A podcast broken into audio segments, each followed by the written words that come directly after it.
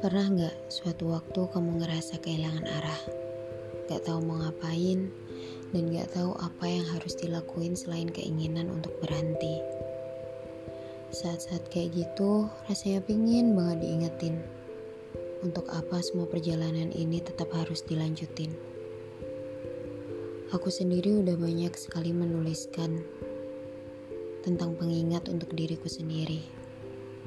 Mungkin hampir setiap hari tapi sebanyak itu aku nulis, sebanyak itu juga aku masih bisa sering lupa. Jadi aku ke sini. Aku di sini untuk menyuarakan tulisan-tulisan itu. Aku harap suatu saat nanti saat aku lupa, aku bisa mengingatnya kembali dengan lebih mudah.